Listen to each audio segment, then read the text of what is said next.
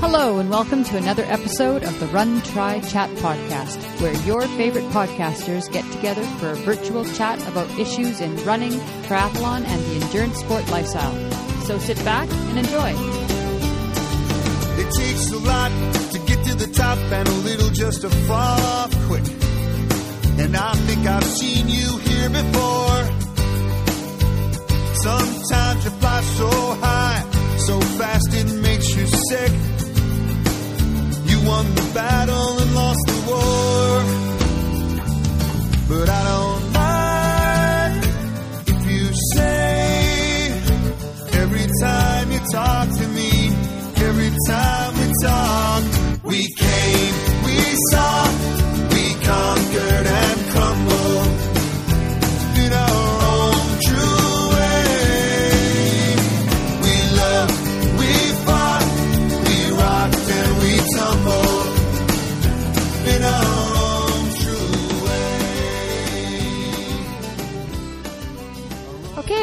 and welcome to the fifth episode of the Run, Try, Chat podcast. I'm Barb, also host of the Kelowna Girl Tries Triathlon podcast.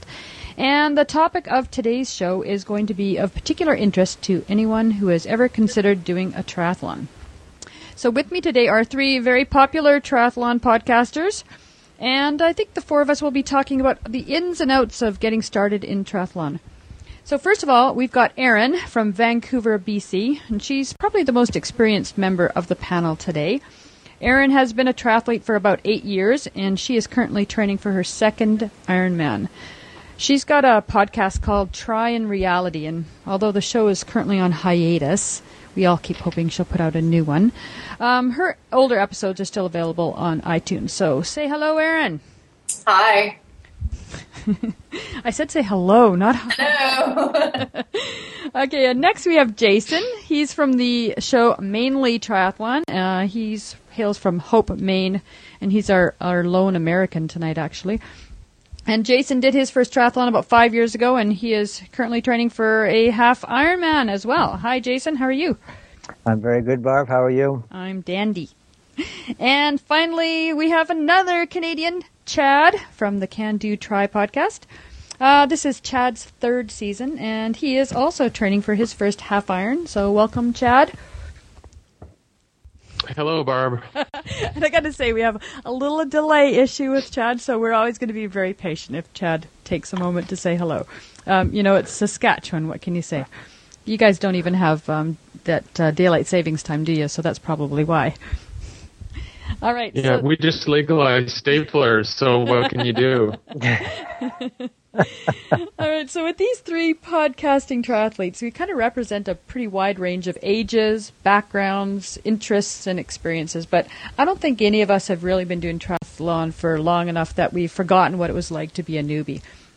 And I thought it might be fun just if we started off the show by briefly talking about our very first triathlon experience, um, kind of how and why we decided to do the race and how it went. So, Erin, why don't you give us a uh, start off and tell us about your what was your background, what motivated you to get started, and what was that first experience like?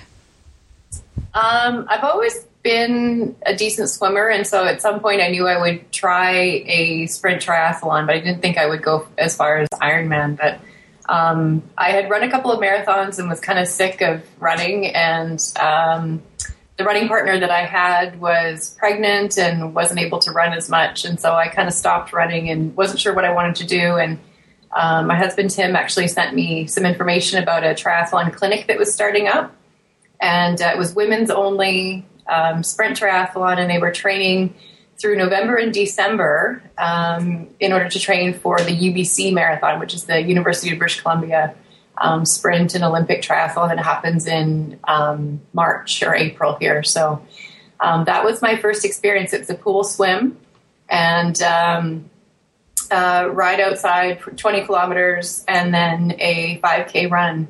And it was pretty over- overwhelming.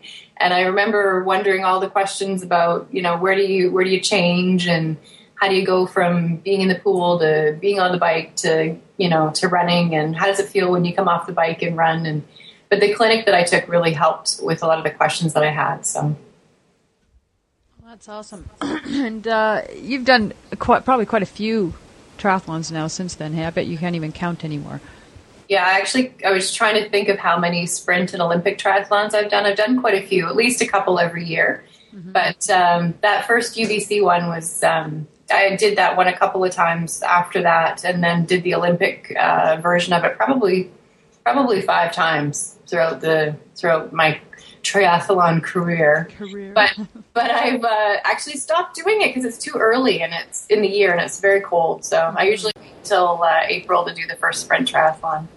And so then 2009 was your first big jump into Ironman, I guess. Mm-hmm. Yeah, I did my first half iron um, at Lake Stevens, uh, Washington in 2008 of July 2008 and then I kind of thought you know, oh, maybe in a couple of years I'll train for Ironman. But again, um, my husband said, you know, why would you waste all that fitness that you've accumulated in training for the half Ironman? Why don't you just go right for the the big show in 2009? And that's what I did. So.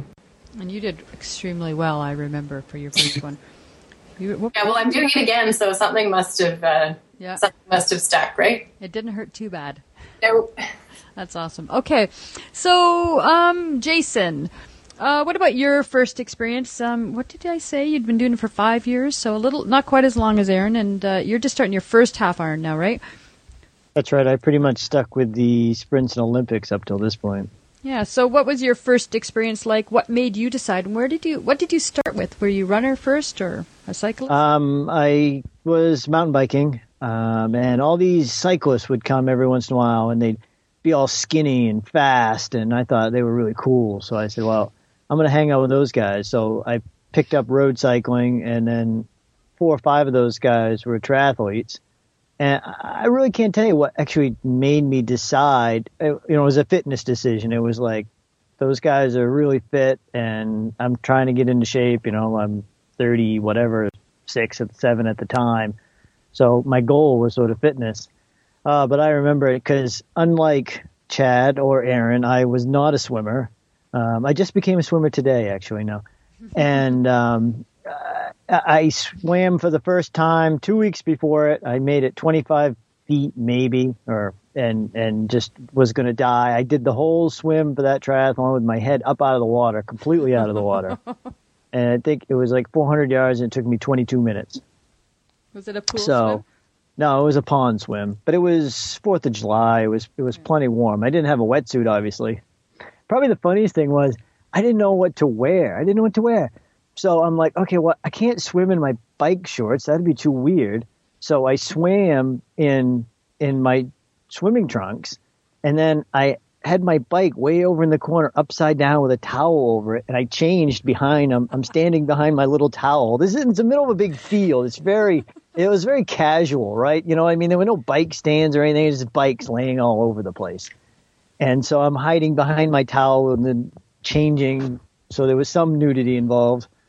And uh, not really legal, is it? No, well, like again, this was not. This is like a very homegrown. It was like yeah. 50 people doing this triathlete. So um, I did okay on the bike, and then I died again on the run. But I had such a smile on my face when I was done that first time, and uh, uh, uh if, you could, if you could bottle that feeling, yeah. Uh, it would be awesome. And so that was your first year. And that was my first year. How did yeah. things go from there? Then what you've been slowly building since then? Yeah, it was um, just after then I got the bug, and I I actually did my first sprint, uh, first Olympic that same year. Um, and then it was, and then it's been the same. It's been the similar pattern. It's been sprint, Olympic, Olympic. I had three big races I've done every year, and I've just kind of stuck with that pattern. And then also added in um, some century rides and some 10K runs. And I, I, didn't do my first half marathon until last year. Um, so, and then for some reason this year, it's going to be all half Ironman and marathon. So we'll see how it goes. Yeah. Do you see a, an Ironman in your future? Oh, I think definitely some point. Yeah, for sure. I'm not going to. I think uh, once the kids get a little older and that sort of stuff, because I'm I'm, you know, very atypical triathlete. I want to do well, so it's going to require some time to to be able to train to the level I want to. So, yeah, we'll, right. we'll, but definitely, I'm, I'm, I look forward to. I'm looking forward to see how the half goes. I'm, I'm not, I'm, a, I'm a little nervous about it, so that's what I like about it too. That little bit of nervous energy or whatever it is. You're going to do great. You're going to do great. I can't wait. To, I can't wait to see it. And when when is that? I can't remember now. It is August 26th or 28th or something like. Oh, like it's Iron Man Canada weekend. Hey, Erin. Oh, is it nice? Yes, yeah, same weekend. it's a Subaru, and I'll be, I'll be in Canada, so it'll be awesome. Oh, neat. Okay. And uh, Chad, you can start thinking about talking soon because there'll be a little delay. Why don't you tell us how you got started and what your whole background was? Sure, Barb. I guess I'm a little bit like Erin. Uh, I'm a swimmer, and I was happily swimming basically three and four thousand meters a day just for fitness. I mean, not really building towards anything because I hadn't competed since I was a young kid, like 16 years old. But I sort of, when I went to school, I got all busy, you know, studying and drinking beer and things. And quite a few years later, I started swimming for fitness. And it's because I work on a campus and there's pools all around. So that's what I did. And some of the people who were at the pool were triathletes, and I knew that they were triathletes, but I considered that to be something exotic and bizarre and never really paid much attention to them. And then we, I moved in with Tanya and we got married and we lived in a house about 8k from work, which is a really nice commute compared to what I used to have. So I bought a decent-ish bike, road bike, and started riding that around and really having a good time. And now suddenly the only thing that was left from being one of those bizarre triathlete type guys who are like Jason said, all ski and, and all these kinds of things. All I needed was to run, but the problem was I've never run a yard in my life except when I was maybe eight and running from somebody who wanted to beat me up.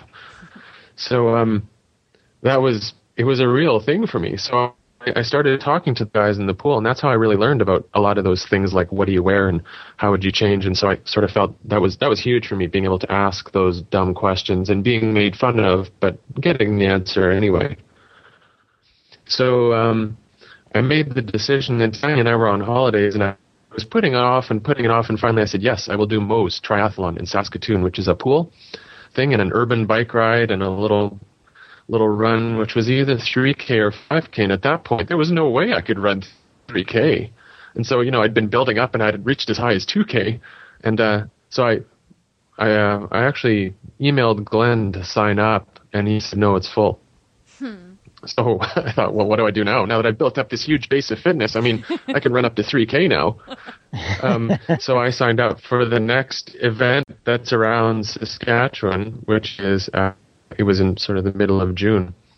And that was a, a, a sprint triathlon. And I did it, and uh, it, it felt amazing. It felt really amazing to be able to run that 5K. My objective at that time was to run it nonstop, which I did. And uh, it was huge and luckily enough, I had a pretty decent base in in a in cycling and in swimming, especially like the swimming. I ripped up the course. That felt really awesome. Mm-hmm. But uh, yeah, getting past and past and past on run led me to uh, really try try running a bit. And so um, I've done you know a few Olympics since then, and I just completed my first marathon. I focused very heavily on my running this winter, and I signed up with Team in Training and raised money for leukemia and lymphoma, and I completed the Rome Marathon just about three weeks ago. Yeah, that's amazing. So to be able to train for a full marathon in Saskatchewan in the wintertime is um, a tremendous challenge. And uh, I know you were running long, long distances at like way sub-zero temperatures, so pretty amazing. Yeah, we there's limited opportunities for me to do things because we I live in Saskatchewan and it's a very big place and and there aren't a lot of races around to do and there's more running races than there are tries.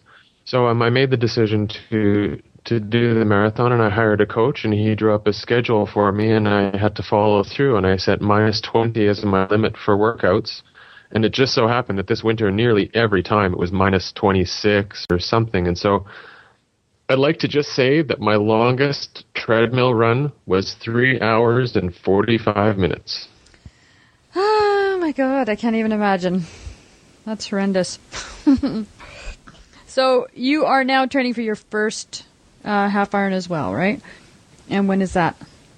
Yeah, it's a bit of a story there, too. I had signed up for uh, several races last year, um, one of which was August 4th, was the Calgary 70.3. And when Tanya told me that we were expecting, I said, "When are we expecting our our baby?" And said, "August 4th." And I said, "Okay." so so much for that. So um, I missed my first iron last year. I was all ready for it. But um, this year it's going to be July 3rd, and it's just outside of Edmonton at a place called Stony Plain. It's a very popular race for Alberta, Saskatchewan people. I don't know how many people from BC. Well, I've certainly heard of it. I'm aware of it. So, uh, and I think my nephew did that race too. So, yeah, that's good. Okay. Great so- White North Triathlon is the name of it. Yeah, that's right. Great White North, aptly named, Edmonton especially. So, uh, my I guess my background was um, I was like one of those couch potato two athlete. I, I spent my entire life uh, never breaking a sweat. I hated exercise and I hated PE all through school, and so I never did anything. But I liked being outdoors, and I always liked riding my bike when I was a kid and teenager. But um, basically doing nothing, and I just hit into my mid 40s and decided I, I needed to get uh, in shape. And my husband rides a bike, so I started road biking in 2006, and I really enjoyed it. And I kind of wanted to do something competitive, but you know, as a woman at my age, you can't competitively ride. You know, you can't ride crits or anything. There's, you know, you don't have that op- opportunity, especially around here. So um, I thought maybe I'd do a duathlon, and uh, I started running in 2007. But um, there's really almost hardly any duathlons around here either. But I was a total non-swimmer, just like you, Jason. I'd never really done much in the swimming end of things, and so I finally psyched myself up in uh, 2008 to start swimming, take some swimming lessons, and and uh, I just kind of worked that whole year. 2008 was just with one single goal race at the end of of August to do my first sprint, and uh, I loved it. I mean, I did it very very scientifically. You know, I mean, I was just right in there, re- getting all my data down and reading and online, getting all the information and reading books and stuff. And I didn't really have a coach or plan of any particular, but I certainly had lots of books to get ideas from and I just loved it. And the whole feeling of being able to cross that finish line after being such a complete non-athlete, and all my friends and people I knew just were blown away that that Barb was actually doing anything athletic, let alone actually doing a triathlon. Nobody thought I would be able to do that. So, um, and I, I had to really get over that whole swimming, open water swim thing. That was really my biggest challenge plus uh, numerous uh, running issues that anybody who knows me has heard that story, so I won't go on and on. But uh, anyway, um, you know, I I did my first half iron last year, and I'm hopefully hopefully going to do a better job of it this year. Now that I think I've kind of got my running um, finally fixed, and I'm looking forward to that. And I don't know if I'll ever do a, an Ironman. I just I just think I'm too lazy to do that amount of training. But I'll never say never because who knows what it'll be like. Um, so to kind of jump into some of the topics that we had, we had a lot of t- different topics that we could talk about, but I, I want you guys to sort of jump in and, and th- throw out your thoughts. Like, how does a person get started? Uh, we all kind of built from our our strength. You know, we each of us had something that we were kind of new, and so most people that's sort of what they do. Do you think people need to have training plans? Um, if you've been kind of fit, uh, it's not quite as difficult to get into a habit of exercise. But if you're absolute newbie and maybe you've only just been running a little or cycling a little, uh, even getting into a habit of doing regular exercise and regular training can be a challenge. So um, I don't know if I just want to throw it out there. If I should name somebody, say who's got a thought and wants to talk a little bit about how to get started. What do you need? How Erin, about thank you? you. Um, I'm always a joiner of groups. I think that's always the best way to get involved. And um, when I did start triathlon, that's what I did. I joined a clinic um, that trained three days a week, one of each, uh, one day of each sport, and then we were supposed to, um, you know, supplement that as well throughout the week. Um, but when I also wanted to train for a marathon um, or half marathon for the first time, and then a marathon, I joined a group as well. So um, I'm a member of technically two triathlon groups now, um, and to have a coach. So I'm not somebody who is big on um, trying to do it yourself or trying to figure out, you know, how to do it yourself. I like to be able to get a plan um, and then follow it, as opposed to try and map out a plan and then um, and then follow it. So it's nice to have the the camaraderie of other people that have done um, the sport as well. Because I know uh, 2009 when I did Ironman. Um, I mean, obviously I had not done it before. You know, I'd seen it on TV. I'd been to Ironman Canada to to watch, and I'd had friends that did it, but having um, the resources in my tri club to be able to ask all the seemingly crazy questions that you have um, with any type of sport or any type of triathlon, it really helps a lot. Yeah, having a group, in, and I, I was too f- afraid to do that. It's sort of like I wanted to keep it a secret that I was doing all this, except for my online experiences. But to my real life people, I didn't really want to get out there and have that. But I think it's a really good idea to have a to join a group or a club. You got someone to ask all those questions for. Jason, Yeah. what do you, I, Jason, what do you oh. I was well. I was going to say that's very interesting because I was I was very uh, introverted, and you know I didn't. I I was uh, scared of like making thinking everybody was going to think I was a fool or no good at this or anything like that. So I was the over research person. You know what I mean? I read everything I could get my hands on, and I, before I even would show my face near any of my triathlete friends. I was I was okay, comfortable on the bike, but certainly not on anything else. So, but I, I would agree. I would think that if if it, geographic location has a has like around here, there are no groups to join. So it, it, it would make it tough in that respect, you know. But I think there's always the opportunity from somebody to to trick a family member or a friend into doing it with you. You know, here's this event, let's do it together, and at least you'll have that support together because I think that's important to have the support of mm-hmm. somebody else, whether it's a group or a friend, to get out there and do those training runs and rides and swims that you might not, you know, you might just sit on the couch and finish drinking your coffee if you didn't have somebody else knowing they were going to be there for you. That's right. You know, I, I found I really relied on on my online people to help me get through that first one. What about you, Chad? Did you have you joined any tri clubs? We don't have any tri clubs. I really wish we did. Uh, we well, we do have. There's a Sask- there's a Saskatoon Triathlon Club, but it doesn't really. They have a swim group and they have um, a relatively informal bike group. The challenge that I had there was that basically 95% of those people are Ironman TM kind of thing, and I, I felt scared to talk to them. But the people in my pool, I was lucky enough to be able to talk to. And also, I found that being a non runner was a bit of a barrier for me because I find that a lot of the people who are in triathlon started as being runners um, and added on the swimming or added on the biking. And me being a swimmer, but a non competitive swimmer, I didn't even have a competitive swimming to deal with. So uh, I'm like Jason. There are no groups around, and I did it myself. And I read books, and when I could, I would ask those people for help. Yeah. So, did anybody have like a training plan on your first one, or did you kind of just hit and miss? And do you think somebody needs a training plan? I, I guess I kind of think that you know you take whatever your strength is, and then you you know if if, uh, if somebody's just starting out, they I I guess I think they should be you know swim twice a week, run twice a week, bike twice a week.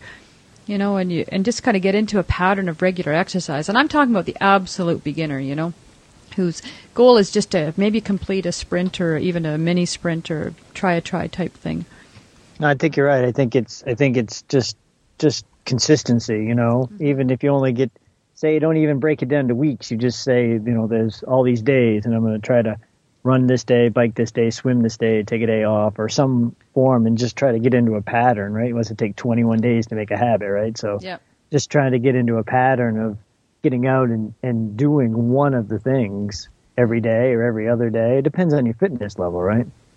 Yeah, I mean, I think if you kind of get out there and you start looking at some of the training plans, especially if you look at stuff that's a little bit beyond you, it can become really daunting, and you can end up doing a whole lot more than you actually need to do. I mean, I mean, some people they're just going to be starting doing a couch to 5K type run plan, and and uh, swimming, being able to swim the distance without stopping is sort of that was my goal. I would swim one length and take a break, and swim one length, and then I my goal was to just keep working up till I could swim 750 meters without stopping. Well, I know you're, you're, I was just trying to think what was the biggest fear, and I know mine was swimming. I would bet mm-hmm. you were swimming too. Oh, yeah. But like, Chad, what was your biggest, like, thing you thought about when you thought about your first race? I was absolutely terrified of the run. I just I was scared of running, and and how I dealt with that was um, I first started reading a book that explained how to run, and then what I did is I signed up for um, a, a half marathon training group, and that really, really helped me. And I think that it's easier to find help with your running than it is with the pool, at least around here. Yep. I would think so. Although they a lot of pools have master swim programs. I think I would probably recommend anybody who's just starting out uh, to look into the master swim program because my when I first heard of that, I thought it was for like masters, like it sounded like it was for really really good swimmers, and I didn't realize it just really meant you know adults who want to get together and swim. You know, and they have all sorts of levels of people in the masters. They got really good people in that far lane at the other end, but even if you're a total, you know, well, somewhat of a beginner, you can be down in the in the little turtle lane and still be doing all the stuff that they're doing, and you get a lot of help with that. I think. What about what about you, Erin? What was your? I mean, you seem like you were pretty confident at all three. What was your biggest? I'm putting on a good uh, a good show then. Um, Yeah. No, for me, I wasn't concerned about the swim. To be honest, I I always feel sad when the swim is over in any triathlon that I do because it's it's the one thing I feel good doing. Um, for me, I had been training for a marathon before, and I had done half marathon, so it was really the bike. I had a I started off doing triathlon on a mountain bike, and I converted it, put some slick tires on it, and you know tried to get it as um, light as possible, but it was still, you know, it's, I still have the bike. It's a heavy bike. So, um, going to races and, you know, the first couple of races I did were very sort of grassroots, um, entry level or like beginner, you know, friendly kind of races. And then I started doing a few other races in town and they were very much, you know, there was an elite category and, and all of a sudden your mountain bike is very, obvious because everyone else has got not just a road bike but some kind of fancy tri bike. So that was always the the thing for me was the the ride the yeah the ride. Okay, I, I I meant to say this about my first triathlon, but remember how I said that I bought a relatively fancy bike and I was it was like the fanciest bike of anybody I knew and it was a cyclocross bike and and it was awesome. And I signed up for this triathlon and I expected to show up and be you know, relatively respectable because this is Saskatoon. It's a small place, but I didn't realize the strength of the tri community, and I, I wheeled in, and, and the bike that I felt so great about ended up being pretty much the least fanciest bike there, and I was really okay with that. I mean, I looked around and I just thought, oh my God, I've never even seen a bike that looks like that. and uh, it ends up that I wanted to focus on having a little bit of fun in this first race that I was doing, so I attached one of those air horns on the side of the bike with that with the bulb that you squeeze, you know, those kinds of horns. And every volunteer that I rode by, I gave them a big honk until there was some moisture in the air or something, and the reeds stopped working on the way back it was an out and back um, twice. So, but they remembered Gosh. me, and so it, it made for a really great story later. And I know that we're going to lead into bodily functions and things, but one of my worries was that I couldn't do the whole thing without peeing, and sure enough, that was the case. And so I exited the course. There, next transition was for bathrooms, and I ran back onto the course. And nobody saw me leave the course, and they were all wondering where the hell this guy appeared from. And they're yelling at me, "Where did you come from? Did you cross the mat?" And I didn't know what they meant because I didn't know what the mat was. I just said yes, yes, and everything turned out great. So that was my bike story, and I'm considering putting that same air horn onto my Cervelo for our first race, which will be that little Mose race uh-huh. coming up soon. Oh, that is classic. I love that. That's wonderful. That is very fun. So, I mean, do you, th- do you think everybody, anybody who's going to do their first race, do you think doing a, a sprint or a try try is the way to go? I wish we'd had a try a try around here. Like uh, one of the tries I want to do in Nova Scotia, they have it, and it's like I don't know what is it like a, a 150 or a 200 yard swim, and that would have certainly encouraged me a lot more than a 400 yard swim. You know, so. And then there was this distance was so short. It was great. I wish I wish we did have one. I think it would encourage more people to do it because it is such a, you know, small distance. But there are people out there who, um, you know, they get all excited and think, and the, they watch Kona or whatever, and then they decide they're going to do Oh, Ironman, and they, they go out and they do Ironman, and that's their first race. Or maybe they'll, while they're training for their first Ironman, their first triathlon, they maybe do a, a race as part of their training, but that's basically all in the same year. Um, what do you guys think about that?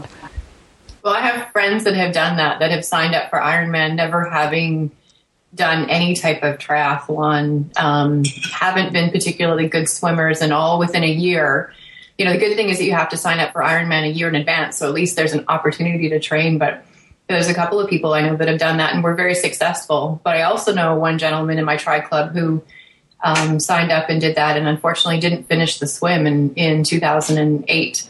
Um, he went back in 2009 to, to do it and did it again last year as well. But, and he was successful, but I just thought it was a bit too much to take on um, so quickly, especially when you haven't, you know, tried it out. I know I, I rode my mountain bike for quite a few years because I just wasn't sure that I wanted to invest the money in a road bike because um, I wasn't sure if I was going to stick with it or go back to running or change. And you know, investing in a bike is obviously expensive. And finally, decided that yes, I was going to invest in a bike. But yeah, it's amazing to me that somebody would try their first triathlon would be Ironman. Yeah, well, having done a, even a half iron, I I can't even imagine jumping into it and going into that. And I guess I kind of, uh, I'm of the belief that, you know, you kind of got to pay your dues almost and work your way through. And unless you're, you know, in a really amazing fit athlete, you're young, you've done maybe a few half marathons or whatever, and you're a fairly decent cyclist, to get out there and do that kind of distance, and like you say, the swim too. Like, oh, I, I just don't know. I, I have to imagine a lot of people it doesn't sound like Erin's friends were, but a lot of people that must be a bucket list thing. I mean, yeah. it doesn't. I wonder how many people do that and then stay with triathlon for the next fifteen years or whatever. I guess a lot of people do it though, and they're successful. They do marathons their first race. They'll do. I, I think knowing about it makes it even worse, right? Because mm-hmm. I know how hard it's going to be, and yeah. I don't want to try it. If you, I guess if you don't have, you're just clueless to the whole thing, then you're going to go out there and do it. Yeah, well, I guess that's it. It must must be just something. But I wouldn't recommend it. Yeah, neither would I. Well, I don't know. I guess there's some youngsters that can get out there. Uh, like what our ages, you know, like I guess obviously I'm the oldest at 51, and I think Chad, are you the youngest? I'm 38. 30. Oh, you're just barely. So you and Erin are both in your 30s, right? Yeah, for two more months. Two more months. Well, I, I thought I'd give you that, Erin. I'd give you that. Oh, but and you didn't, but you didn't do your first. Obviously, didn't do your first triathlon until you were in your 30s, right? And um, Jason, you're in your 40s. Just turned 43 in March. Yeah. So you know, I think there's quite a few people that get to into their late 30s, early 40s, and then just kind of and get started. Like I, I think I see a lot of that. You know, not necessarily well, we're, people that getting start. old. We have to stay fit. Yeah, well, you kind of get to that point where you just, you know, you're going to that point where you really think, gee, I got to, it's getting late. I got to start doing something and also you maybe because you can afford it. It's like I, yeah, I was going to say, don't you think it's more of a uh, point in your life where you could afford to do the sport because it's you know insanely expensive. Yeah. You know, I'm just booking hotels for the training that I'm going to come up and do in your area, Barb. Mm-hmm. And you know, a cheapy motel up in Penticton is $150 a night. You know, you're staying for a couple of nights doing training and you know driving. Not to, oops, not to mention the um, the cost of the actual races too, right? Mm. So, so, do you think it has to be really expensive to get your active.com race? had a I have this big delay. Sorry, active.com had a thing that they published last year that they studied the demographics of their athletes and unfortunately they did not release the actual methodology that they were using to determine this, but they said that in their experience the average triathlete is in their mid 30s and intends or did spend between $2,500 and $3,000 on triathlon that year and intended to continue both the spending and the competing in at least the next year. That was what their survey said. I found that fascinating. Yeah, well, I, I'd have to say that's probably what I've spent in a year. I mean, just just like you say, race race fees and hotels alone. You know, yeah, you do a few races. Not to yeah, and that's probably. Oh, I'm sorry. Go ahead. No, I was going to say not to mention the bike and the wetsuit yeah. and yeah. Yeah. Well, that's you know, probably that's, that's why I stayed. Costs. That's why I stayed in such small races for the 1st mm-hmm. year or two too. Because I mean, the most I pay for a race right now is eighty bucks. Yeah. So if you have, if you're going to do your first race, um, you know, you don't need to spend all that money. You don't need to have all that stuff. Yeah. What are the minimum things you think need to be somebody needs to have? So why don't you give us a couple ideas, Chad? Well, the first thing that I needed was bike shorts. I didn't have any bike shorts. And after I started biking a little bit, that became a requirement. and I was pretty relieved to find out that I could also run in those. I was really unsure about that when I first started, but it mm-hmm. ends up that it works out okay. And then a sort of other, you know, running clothes are really, really important to maintain personal dignity wherever you can. And I think bike comes last, really. I mean, wetsuits are fairly inexpensive, and for me, I only bought my first really nice bike around around now. So I think it's pretty easy to compete for a with a bike that's between five hundred and a thousand dollars. So I think getting started with being comfortable. Yeah, bike shorts are pretty much. Uh, well, I guess you don't have to, but man, oh man, they're they're a pretty cheap investment for for pretty good payback. And a bike, you can even uh, borrow a bike on your first one, and uh, uh, obviously mountain bikes are, are perfectly acceptable. So a lot of people have them. What else do you think uh, first timer needs, Erin? Well, I would definitely agree with the bike shorts.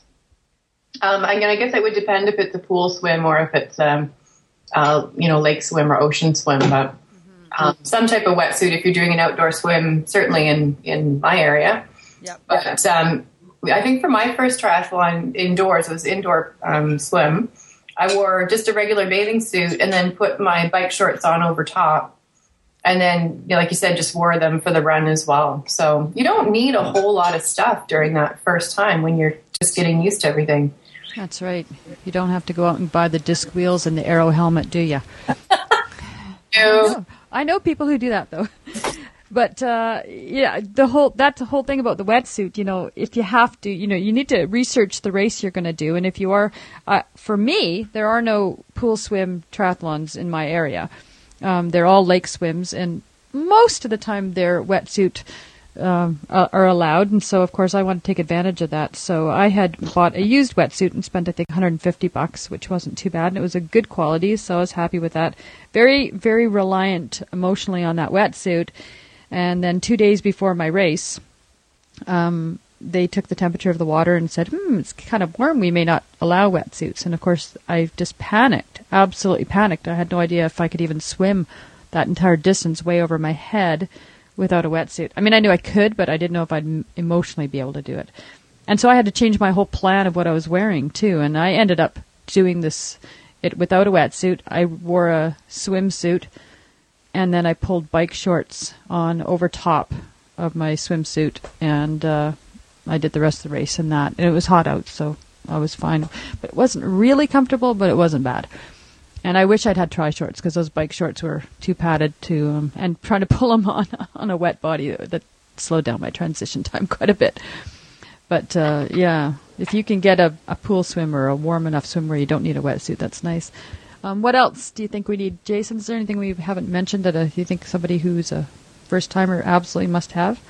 Mm, it's hard to say. I it's definitely agree with everybody. I mean, everybody's always worried about the bike. But I think one of the things that would be good for somebody to do, if they could, is go to a triathlon because that was the first thing that amazed me. The first sprint I went to, it was every shape and size of people and bike and stuff. I, you know, I expected to show up and everybody was going to be, you know, six three, blonde, 140 pounds and fast. You know, and it was, it was, it was amazed me. It's like anything else, like a marathon or anything else that and and so it would have made me feel a little more comfortable knowing who was going to be there.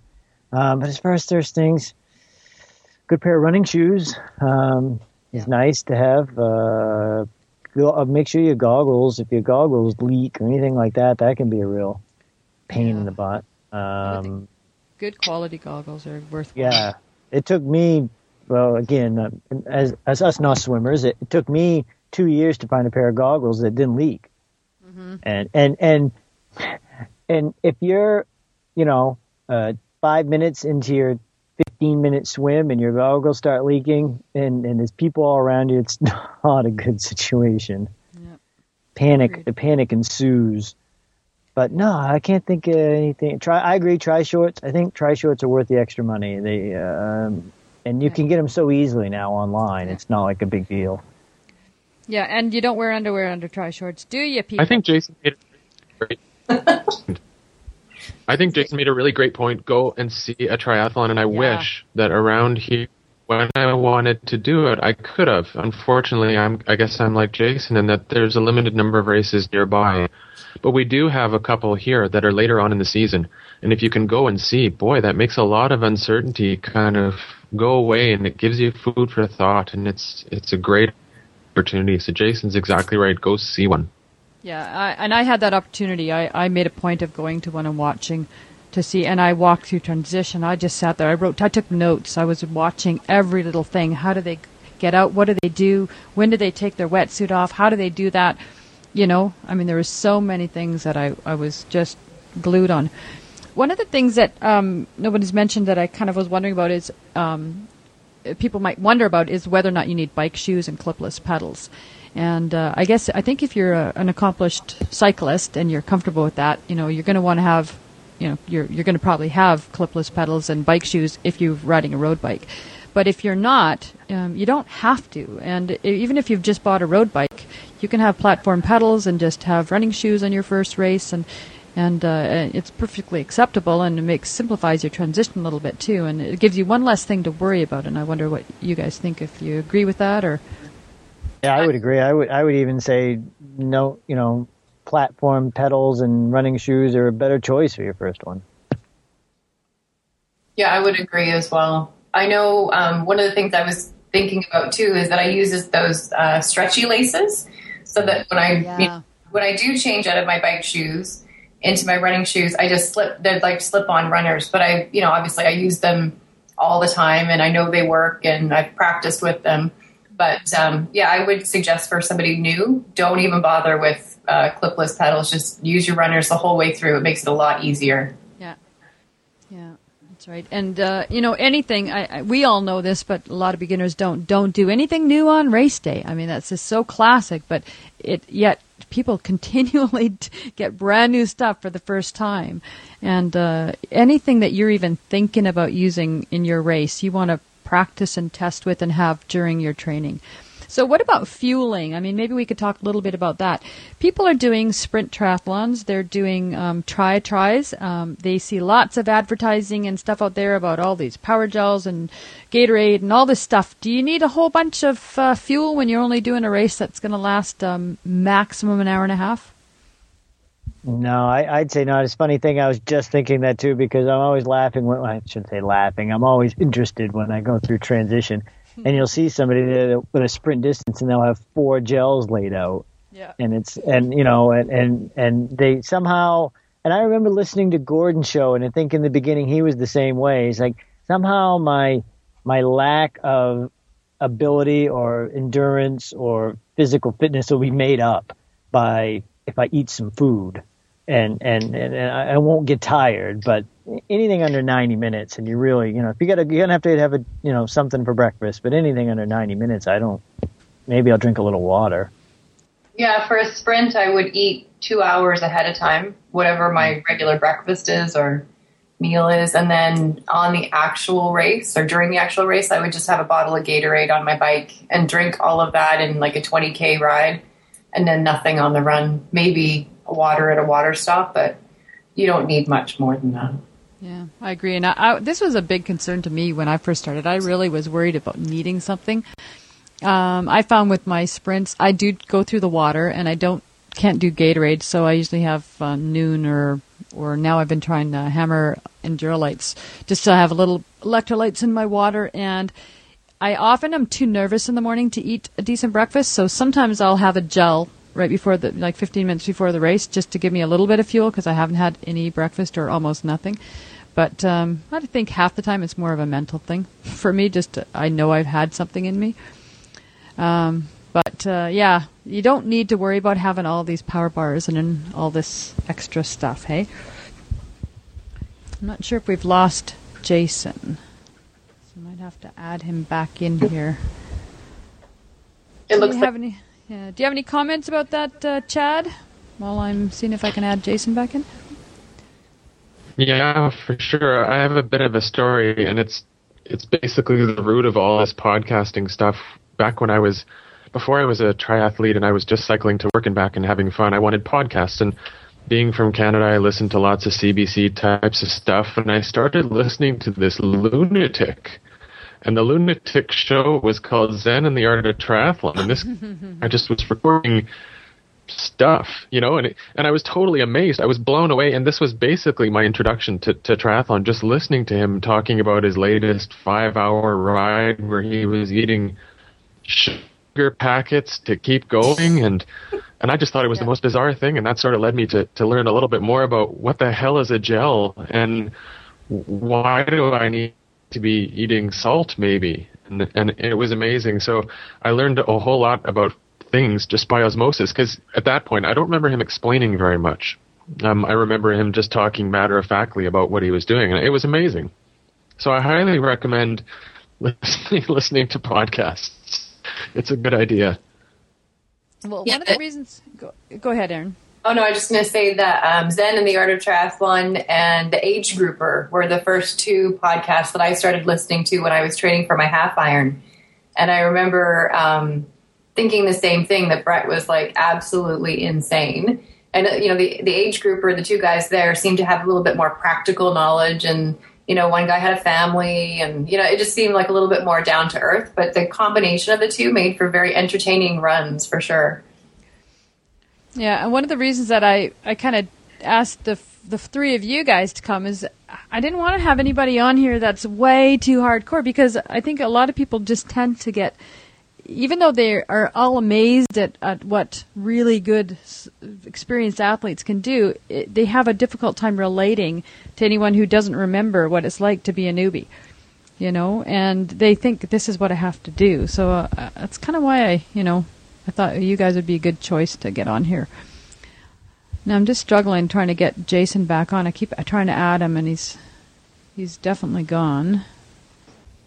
Maybe the library closed down and they're turning off their Wi-Fi for them. Poor Jason. He's got such a str- he's got like dial-up at his uh. house, right? His little town is so small. Yeah. Sorry, Jason. I don't know what else to do with you. Well, we're kind of getting close to the end. Um, anyways, um, what I guess the other thing, there's so many things. This could be a topic that could go. You could make a whole show about this. In fact, I think I have. Um, I know when there, there's ten items on the list here. So. Yeah, I know. Uh, you know, I guess bricks do, does everybody know what a brick is? You know, I mean, a lot of for triathletes, I think the biggest thing that they need to remember, I think it's probably one of the hardest things to do, is to do that whole transition thing and practice doing transitions. So, Erin, why don't you talk about that a little bit? You're the most um, experienced. Yeah, it's the most unpleasant training, um, I don't know, workout that you can do. But I guarantee you, as you continue on um, doing it, it does get less and less painful and uh, uncomfortable to get off your bike and run. And in some ways, I actually feel like I get off my bike and run better than I run just going out for a run, at least at the beginning, because you're already warmed up. But I know at the beginning, um, you know, when I was first getting into to triathlon, it was something that I hated to do, and I didn't really follow a plan. So I, um, I didn't do it. And so, you know, a couple of weeks before the triathlon, I'd be like, oh man, I should probably do some brick workouts. And it was always extremely painful. But uh, I think the key to it is just like anything else is just keep practicing it and, you know, do your 20k ride or do your um, you know your 10k ride and get off and run for five minutes even you know or, or a kilometer or you know just a little bit to get your your body used to going through that transition yeah what do you think chad um yeah, she's right. Stick stick to five minutes, especially for beginners. I found that some of the people that I've talked to that are just about to race, the beginners are very um, preoccupied w- with the idea of bricking, and I'm just not sure that it's too productive for them to be so preoccupied with it. Maybe it's a little bit like when I was running the marathon and I was preoccupied with the 20 mile mark. Um, because I was told that the marathon was half over at 20 miles. I think it's just something that you have to experience and for the beginners, if you did 50 bricks before your sprint triathlon, I don't know how much it'll help, you know. So you have to do a few definitely so that you understand what you're in for, for sure. I mean, you know, how else are you going to know? But I don't think that people should be preoccupied with it. Yeah, I always agree agree with that. I, I know a few people who were talking about you know trying to do you know bricks, I don't know two or three bricks a week, and I was thinking you know if you if you do two or three one do once a week, two or three weeks before your race, you're probably fine. You know, especially if it's a, sp- sprint or a try try, just to get your legs used to it and do a few short runs. You don't have to do the whole thing. Uh, one other thing I think is I found was really helpful for me mentally was doing um, a practice triathlon. Um, I just like did it myself. I, I set myself up down at the beach and I, I went and I swam the distance. I jumped on my bike. I made up my own little course and then I ran after. And I did that about a month before my race just to see if I could actually do it.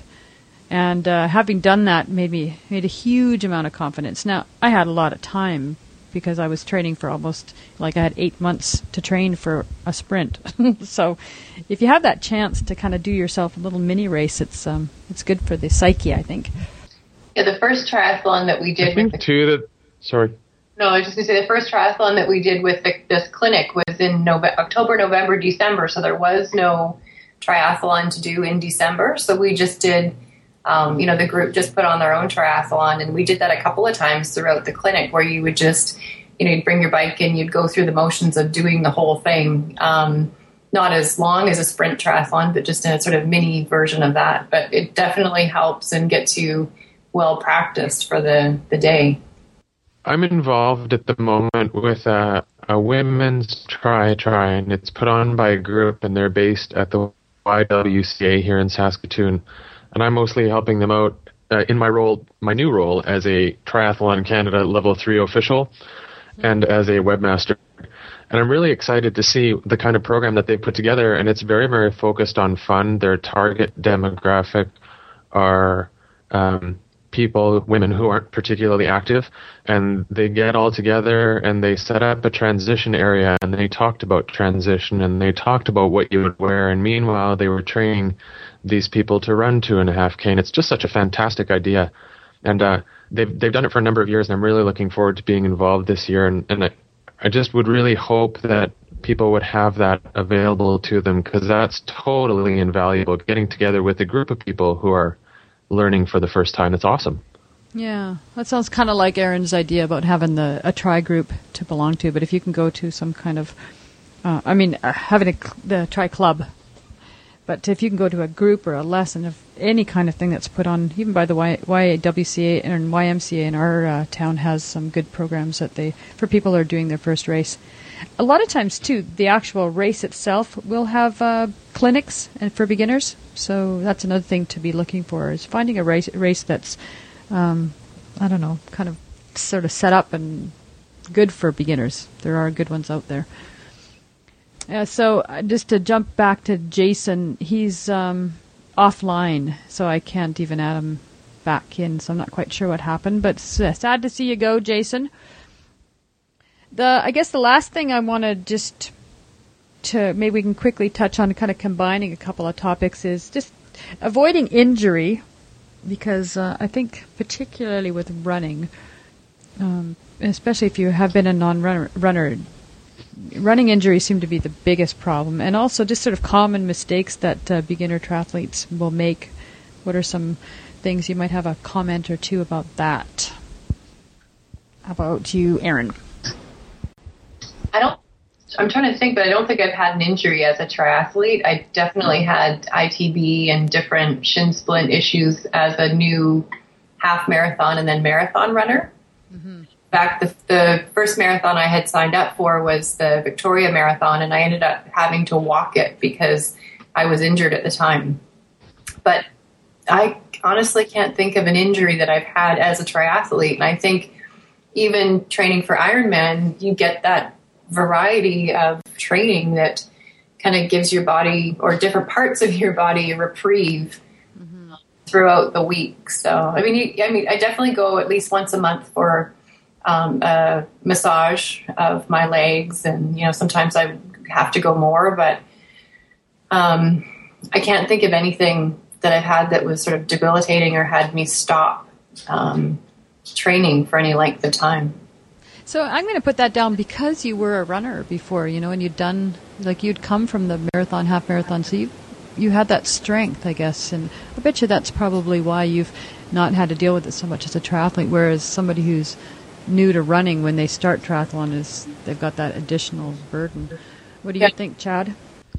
Um, I very promptly injured myself when I started running. Um, it wasn't a serious injury, but I had sore parts.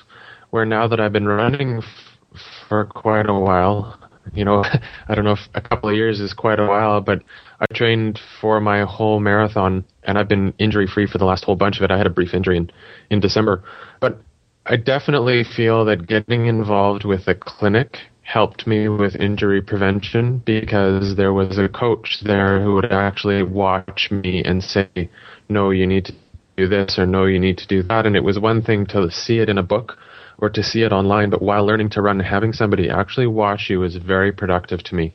And I think that in, in the long run, that's what's helped keep me injury free. I'm really, really proud that, that I did this marathon. Um, I trained so hard, and basically for the last three months, no injuries, and and it's something that I had to learn. Yeah, that's great. Well, I think those are some that's some good advice from both of you. Um, there's a lot of other things we could talk about, and uh, we've already been on here for a little over an hour, so I think we're going to kind of have to wind it up. Um, I want to wish you both well on your races, and uh, why don't you just kind of give us a little quick little plug for your your shows or your blogs or whatever you'd like to to give a plug to. My show is at candotry.com, and uh, I've been sort of airing a show every month or so over the winter because we have a new baby, and it was really hard for me to sort of keep everything together with training and all. But normally I have a show every couple or few weeks, and um, I'm, I guess I kind of modeled my show after Brett a lot. I like to record while I'm on the go because lots of stuff seems to happen to me when I'm on the go. I get nearly hit by cars and mm-hmm. chased by dogs and other similar things. Um, I also I'm really interested in a lot of scientific aspects, and I try to to review some papers every now and again, and I follow very carefully. I really enjoy shows like the Age Grouper as well. Um, or David Warden's show I really enjoy because he talks, he has all these papers. Um, one of the things that really blew my mind that I heard on David Warden's show was a show that talked about the uh, fact that you're supposed to eat recovery stuff within 30 minutes after a workout. That there's actually no science behind that, and that blew my mind. Oh, really? So I, I like you know dealing a little a little bit with those scientific um, aspects. Like I researched and I found out for one of my shows that uh, treadmill running is indeed hard, both physiologically and psychologically, and that made me feel really good. So, so I tend to throw in some stuff like that in my shows. And I know that over the winter, um, I was basically all running, but now that we're back into spring, uh, I'll talk a lot more about swimming and, and biking. I also like to record when I'm volunteering in places, and uh, I have interviews and things. So I basically have a great time. Come join me. do and I, and I can tell you that uh, I really enjoy Chad's show. He's uh, it's very well produced, and I want to say that uh, the sound on his show is is excellent compared to right now. Chad, you have to know that you're um, not only got the delay, but you're the sound of your voice. Sometimes it speeds up and sometimes it kind of slows down, but Chad doesn't really sound like that on his show.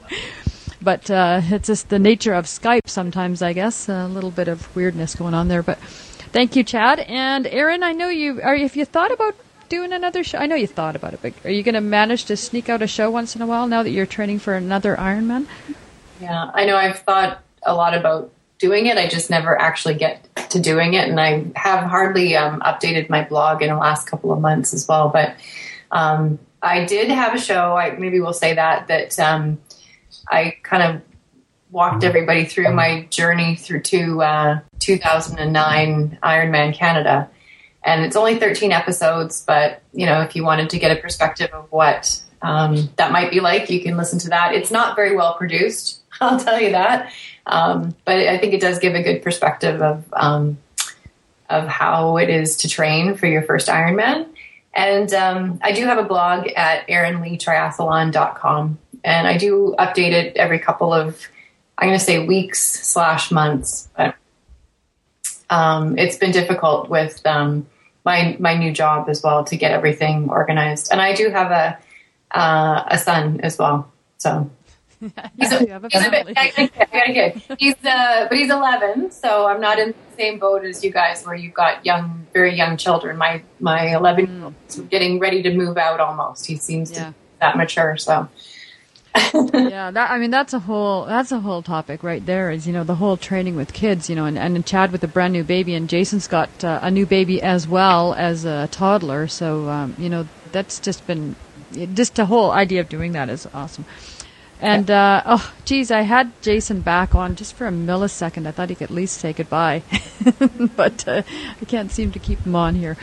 Um, uh, I'll put the, sh- the both those uh, the links to all the shows in the show notes. So I encourage anybody who's listening to this show to join uh, to check it out and and uh, look for their shows.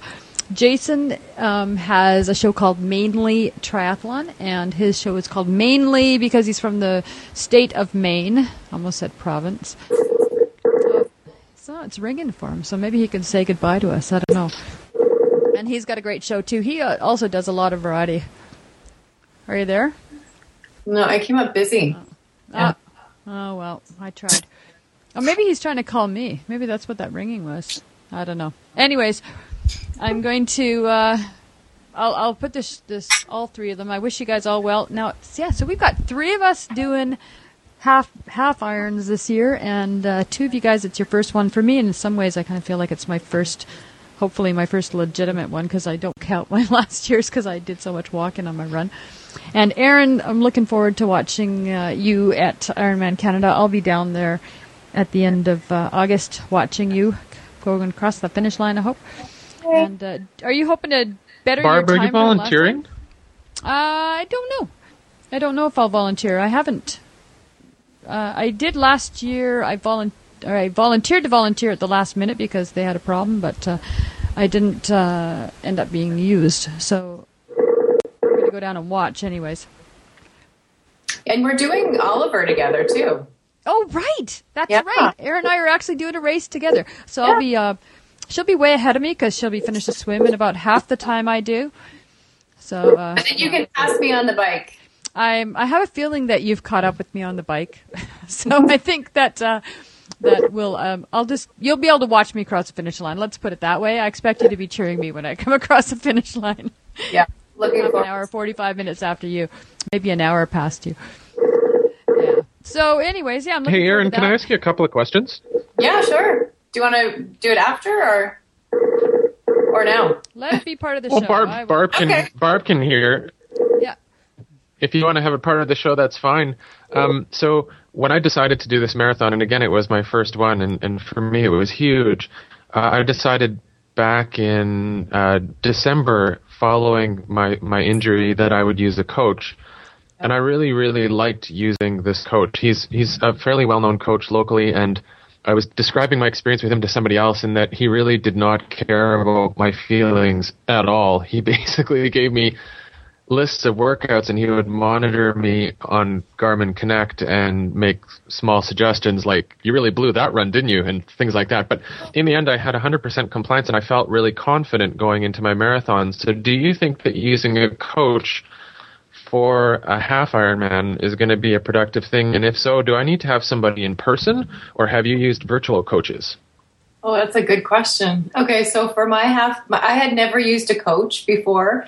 Um, I joined the clinic to do my first triathlon, but then I, every other triathlon after that, I just kind of winged it with a lot of, um, you know, not some success and then some not so successful as well. But when I decided to sign up for half Ironman, I thought this is a long enough race that I need to have somebody telling me what to do, and I've got a lot of time that I'm going to be spending training here if I do it right, that I don't want to waste any workout or any time that I have to be away from my family and only um, and and not do the right thing. So I actually signed up with the the Peak Center, and I I know there's a couple of these across the um, across Canada, but basically I had like lactate uh, threshold testing done, and they created a, a workout for me.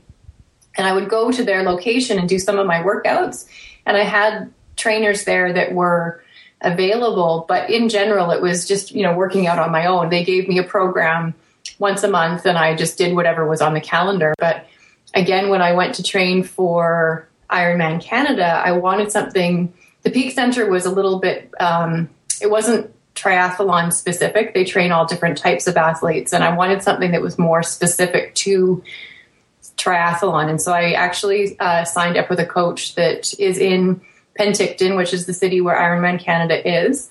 And he, you know, I'm in Vancouver, so I never saw him at all. I saw him a couple of times um, for training camps, and I saw him once before the race that week of the race.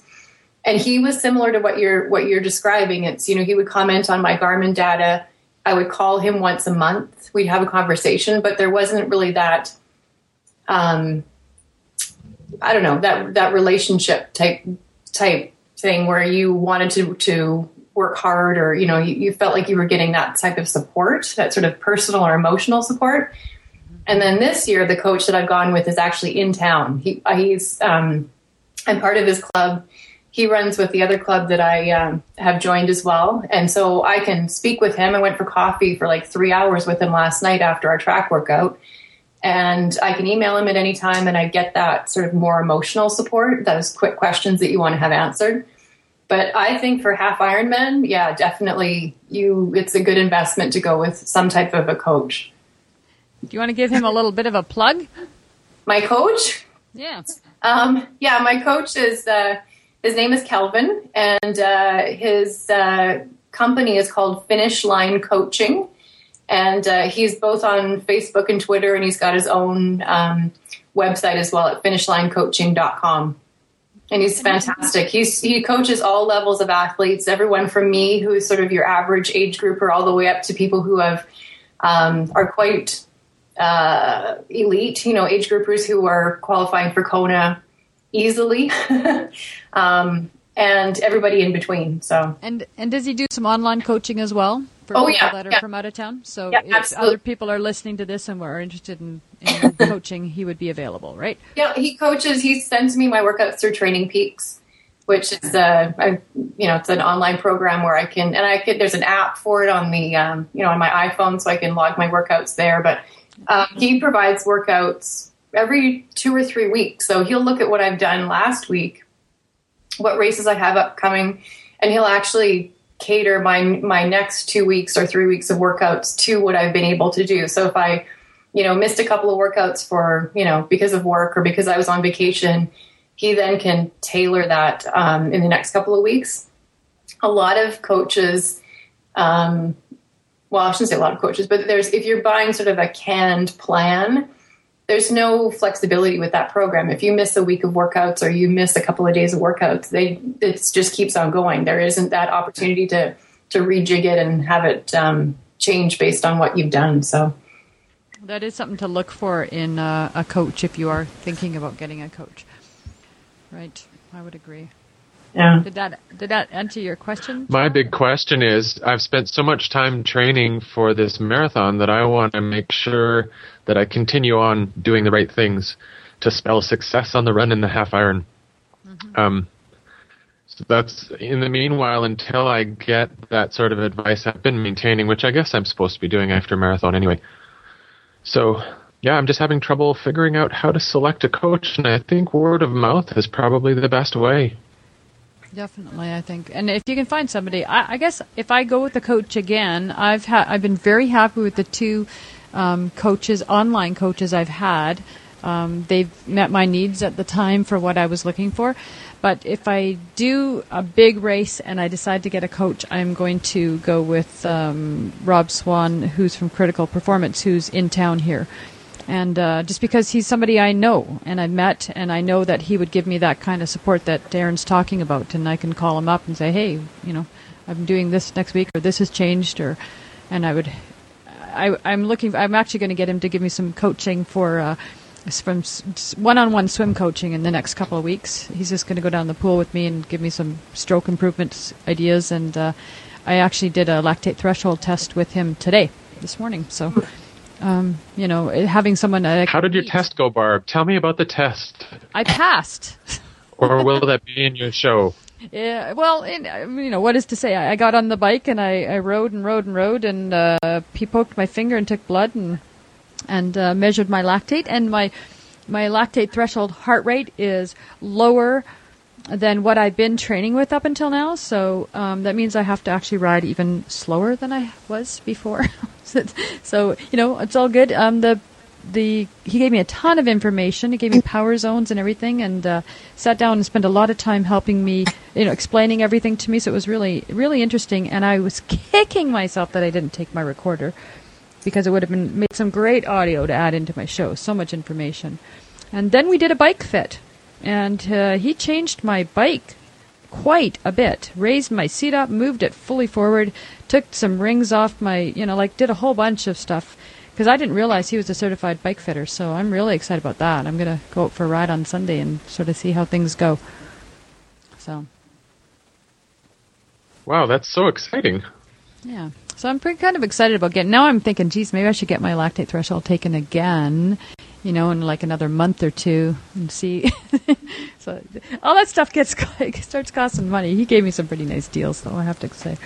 So um, I, if you're if anybody who's local listens to this show, I have no idea if anybody from Kelowna listens to this show, but I would definitely recommend Rob um, Swan from Critical Performance as a, another good coach for the same reasons. So. Um, does anybody else have anything they wanted to throw out there before we sign off? Um, just your comment about the bike fit. That's something I think that a new triathlete would benefit from as well.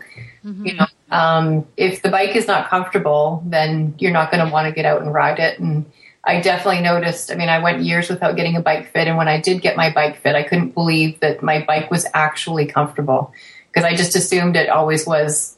You know, that's just what you had to put up with. But mm-hmm. getting a bike fit makes a huge difference.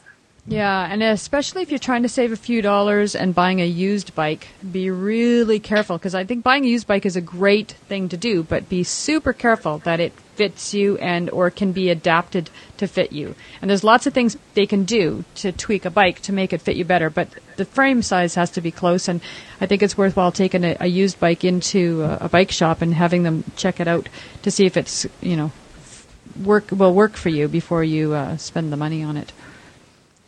I can just say a couple of things about the bike fit too. You don't have to have a million dollar tri bike to to benefit from a bike fit.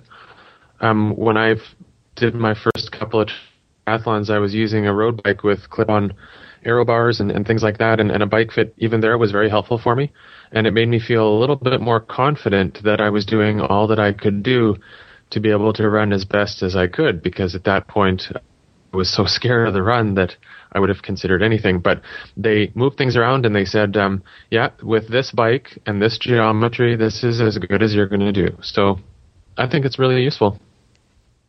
Yeah, actually, that's what I found with mine. Um, because I have a road bike, I don't have a tri bike, and I'm not sure if I'll ever get a tri bike uh, unless I win a lottery. Um, he was taking my road bike setup was absolutely fine. He said there's nothing wrong with it set up for a road bike, but if I wanted to to do uh, have it for triathlon and be more aero and start using my aero bars in a little bit more efficient way. I was too stretched out, and uh, he just found a way to tweak it so that it was more effective for triathlon. So, um, yeah, I think it was. Uh, I'm really excited to to get out there and see how it goes now. So, one last chance for anybody to say anything important, pressing, exciting. All right, I'll take that silence to mean that you're. Uh, it's all good. I really appreciate you guys being on here today. Um, I think that you know, um, it's. I think it's really interesting for people, even people who haven't done a triathlon. There's a lot of runners out there that just kind of think a little bit about it, and uh, sometimes they kind of wonder, "Gee, how do I get started?" So. Um, check out all the everybody's podcasts and everybody's uh, blogs and um, and uh, thanks for listening. I'll say goodbye to you. And I also want to throw out a quick thank you to the 12 people who have given, given Run Try Chat uh, podcast um, either iTunes reviews or or just hitting the, the star button because we've got 12 ratings already. And uh, it's Toolmaker42, L.A. Jason, Morific, or who's Mo, I guess, uh, Palmetto Runner, uh, think it says Clydesdale running, Gonzo, Monica Franks, and Chris Duffy. Plus, there's one in Canada. I'm trying to remember who it was, but I won't make a guess because I can't remember. So I have to go to each country to be able to tell. But thank you so much. You know what? Run Try Chat was actually in the um, what do you call that when you first get new and noteworthy for all podcasts.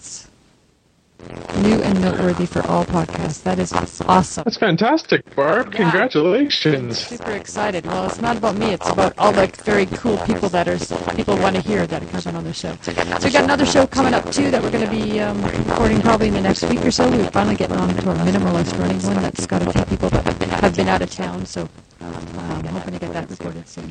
So thanks, So thanks very much, you guys, and uh, hopefully we'll have you both back on here again, maybe another few weeks and find out, or a month or so, and find out how your races went as well. All right. All right. Well, thanks for listening to this episode of Run Try Chat. Information and links to the hosts of today's show can be found on the website at runtrychat.blogspot.com. You can contact me at runtrychat at gmail.com, or if you want to connect in a different way, you could click like on the Run Try Chat Facebook page, or follow me on Twitter as Run Try Chat or as Kelowna Girl.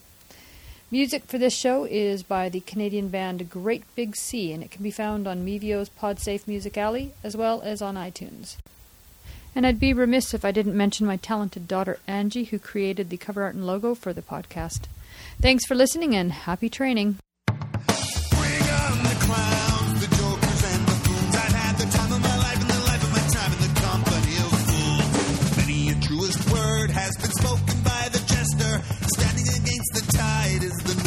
of gestures, little pearls of wisdom that tumble from the